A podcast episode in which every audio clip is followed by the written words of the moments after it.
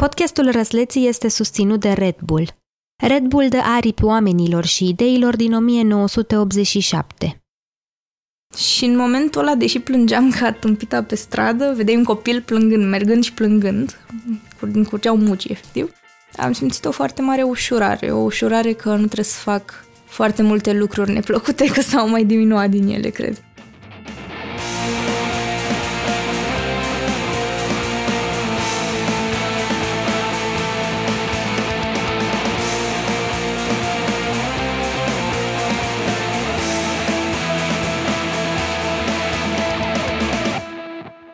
Salut!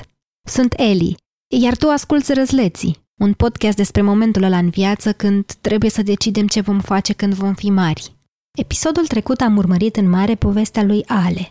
Am mers cu ea înapoi în clasa 11 când a vrut să dea o probă pentru a urma cursuri de teatru, dar a cuprins-o frica și a plecat. Apoi am stat în primul rând la piesa pe care a jucat-o la finalul unei facultăți de jurnalism. Ale încă nu le-a spus părinților că o bate gândul să dea la actorie la UNATC. Când o va face, o să o auziți din nou. În acest episod vom încerca să găsim răspunsul la întrebarea pe care poate foarte mulți dintre noi ne punem zilnic. Iar dacă nu zilnic, poate suficient de des încât să ajungă să ne enerveze. De unde știi la ce ești bun de fapt? Episodul trecut v-am povestit că în clasa 7 am scris o piesă de teatru. Bine, dacă poate fi numită așa. Locuiam pe atunci în Lița, o comună din Teleorman, și îmi petreceam zilele închisă în casă. Renunțasem la muzică, după ce mă făcusem de râs în fața a două școli cu un an în urmă când urcasem pe scenă și cântasem rebelde. A, rebelde. Oare nu am trăit toți această etapă din viață? Odată închis capitolul cu muzica, am scris piesa care urma să fie jucată de mine și de colegii de clasă la Căminul Cultural din sat. Îmi convinsesem profesorii că trebuia să mai avem ceva în plus la sărbări. Aceleași colinde, poezii și dansuri populare începuseră să mă plictisească. Piesa se numea Săraca fată bogată și spunea povestea unei tinere sărace care afla peste noapte că este fică de împărat. Acțiunea se învârtea în jurul încercării ei de a se acomoda unei vieți pompoase. Destul de clișeic, dar eu eram mândră de poveste. După succesul de pe scenă, mi-am zis că în sfârșit am găsit un lucru la care sunt bună, că nu e totul doar în mintea mea.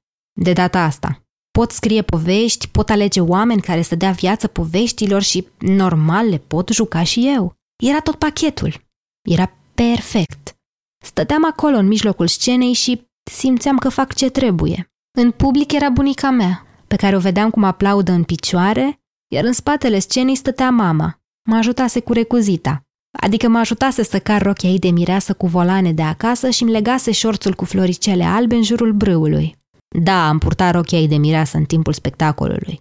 Nu aveam altă rochie pompoasă prin dulap. Când am coborât de pe scenă, am văzut venind spre mine un domn. Era înalt cât un munte și vorbea foarte repede.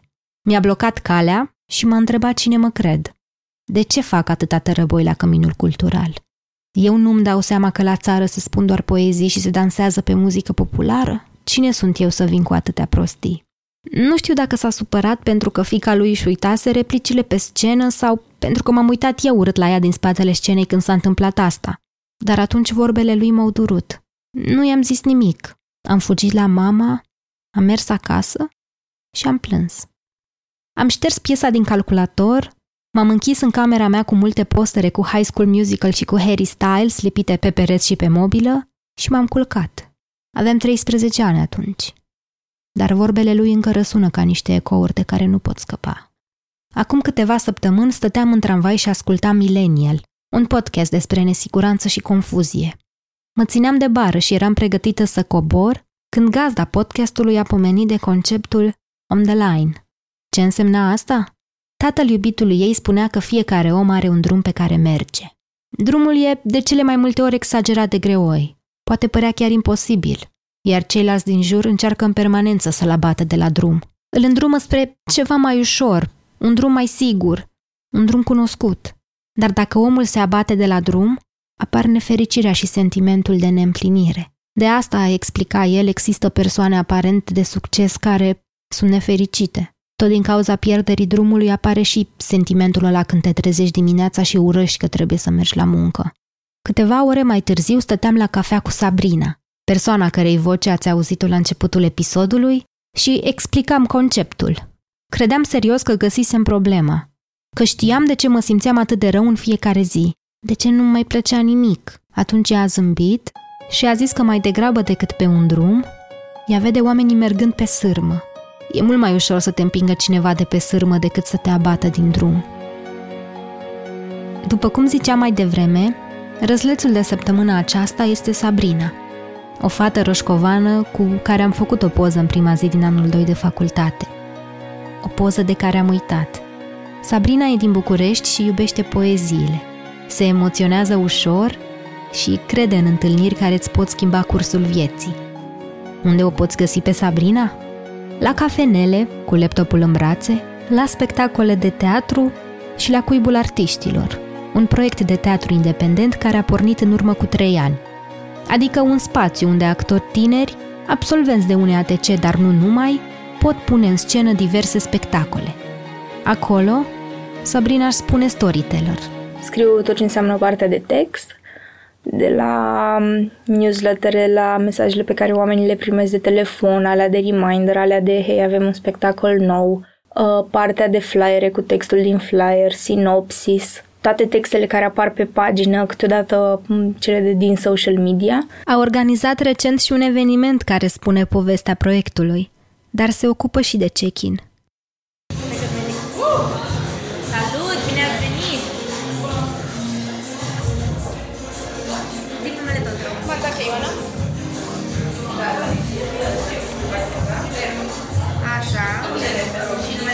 Numele tău?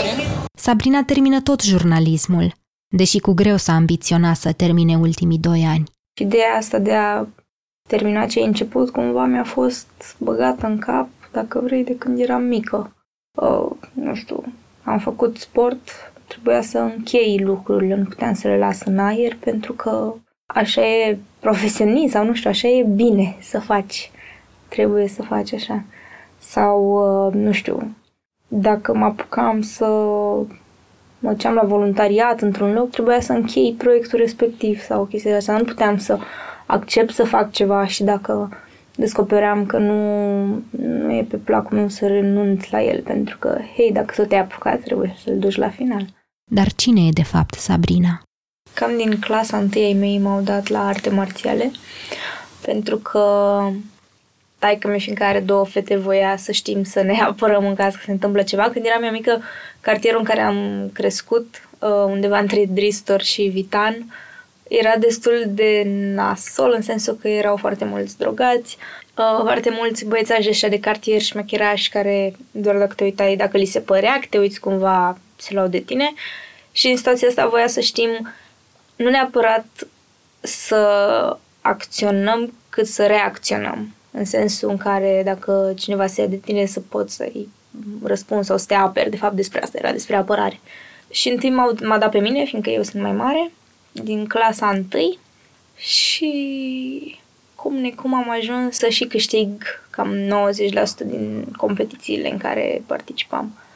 Mereu mi-a plăcut muzica, am cântat în cort, astea. Am fost o listă la un moment dat. Da, bine, tot la corșul școlii am uh, cariera, apogeul carierei mele în muzică a fost să fiu uh, uh, prim solist pe la o singură melodie pe unicul album făcut de corul nostru la apogeul meu în muzică. Cred că Sabrina a fost copilul ăla implicat în tot ce se poate și bun la toate.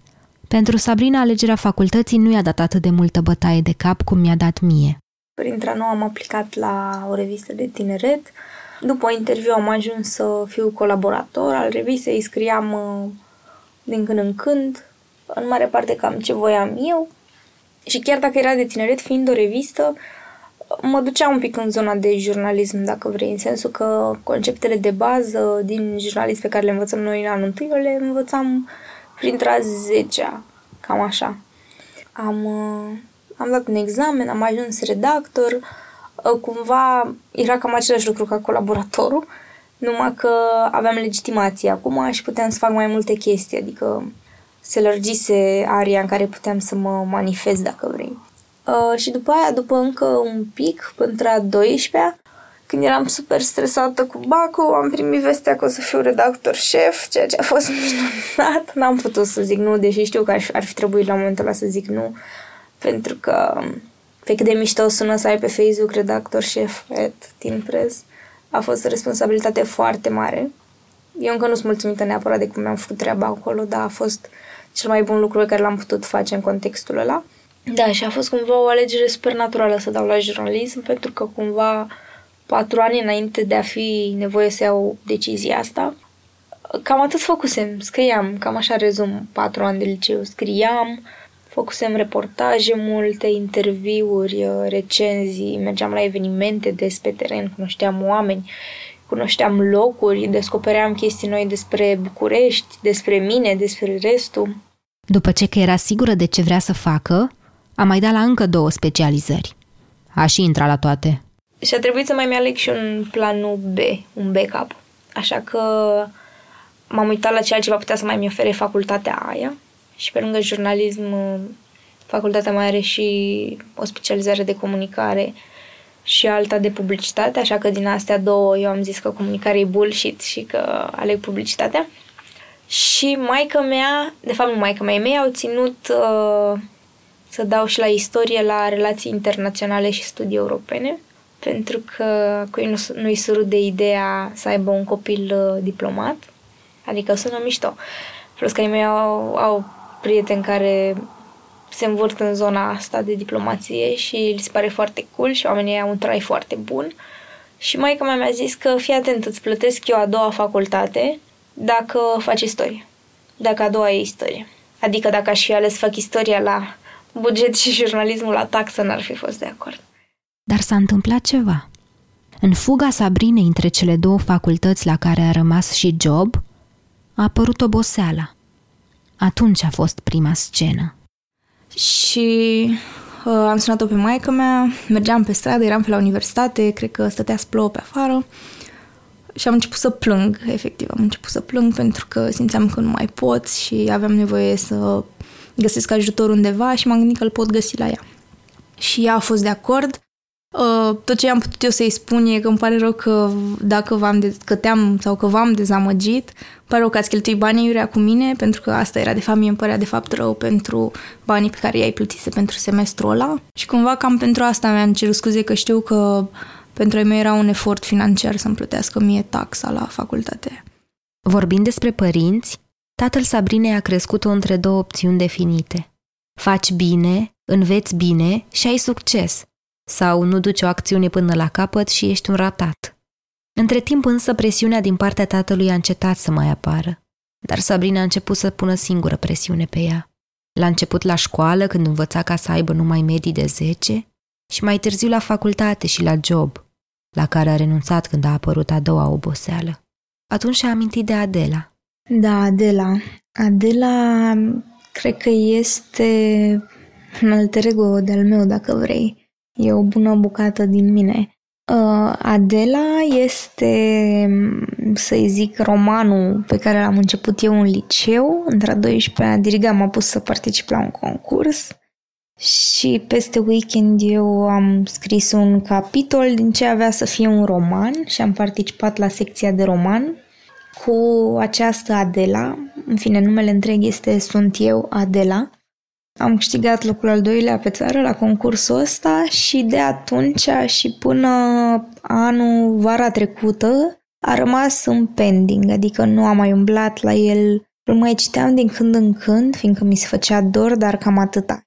Dar Adela a apărut în viața ei mult mai devreme. Așa că am construit acest personaj, Adela, care avea un tată și ea, ca și mine, și uh, acest tată urma să fie operat, ca tatăl meu, urma să fie operat pe creier, care rămâne cu o reminiscență neuronală, un fel de amnezie și nu-și mai aduce aminte uh, cine e ea, în sensul că este uh, afectată foarte, foarte grav memoria pe termen scurt și lung, adică um, în fiecare trebuia să-i prezinți fiecare lucru de fiecare dată. Și așa ajunge ea să facă cunoștință la fiecare întrevedere cu tatăl ei, uh, să se prezinte, să-i spună, hei, sunt eu, Adela, sunt eu, fata ta. Și plecând de la chestia asta, ea își pune tot felul de întrebări despre sine, încearcă să se găsească. Încercând să-i răspundă Adelei cine e, Sabrina și-a dat seama că nici ea nu știe exact ce să spună. Pentru că nici ea nu e sigură de nimic. Lanțul de întrebări a rămas într-o încercare de carte până au apărut vorbele unei prietene. Ea sugera să transforme Adela într-un spectacol. Sabrina și-a dat seama atunci că da, trebuie să transforme povestea în spectacol. Poate asta aștepta de fapt și poate de asta nu se mai atinsese de manuscris. Ca să facă asta cât mai bine, Sabrina plănuiește să facă un masterat de scenaristică la UNATC sau la Cluj, chiar dacă facultatea îi dictează să continue pe drumul jurnalismului și al comunicării. Încă se întreabă zilnic de ce e confuză. De ce oamenii din jur îi spun să dea la un master în același domeniu, când e clar că nu acolo trebuie să meargă? Și atunci îmi răsare această întrebare în minte. Care-i faza cu masterul ăsta și de ce e obligatoriu? Răsleții este un podcast produs de Dor. Oana Barbonia a creat identitatea vizuală, Nicu Mihai a compus cele două teme muzicale, iar Horia Baldea se ocupă de editarea sunetului. Povestea răsleților este susținută de Red Bull, care dă aripi oamenilor și ideilor din 1987. Eu sunt Eli, iar povestea răsleților va continua lunea viitoare –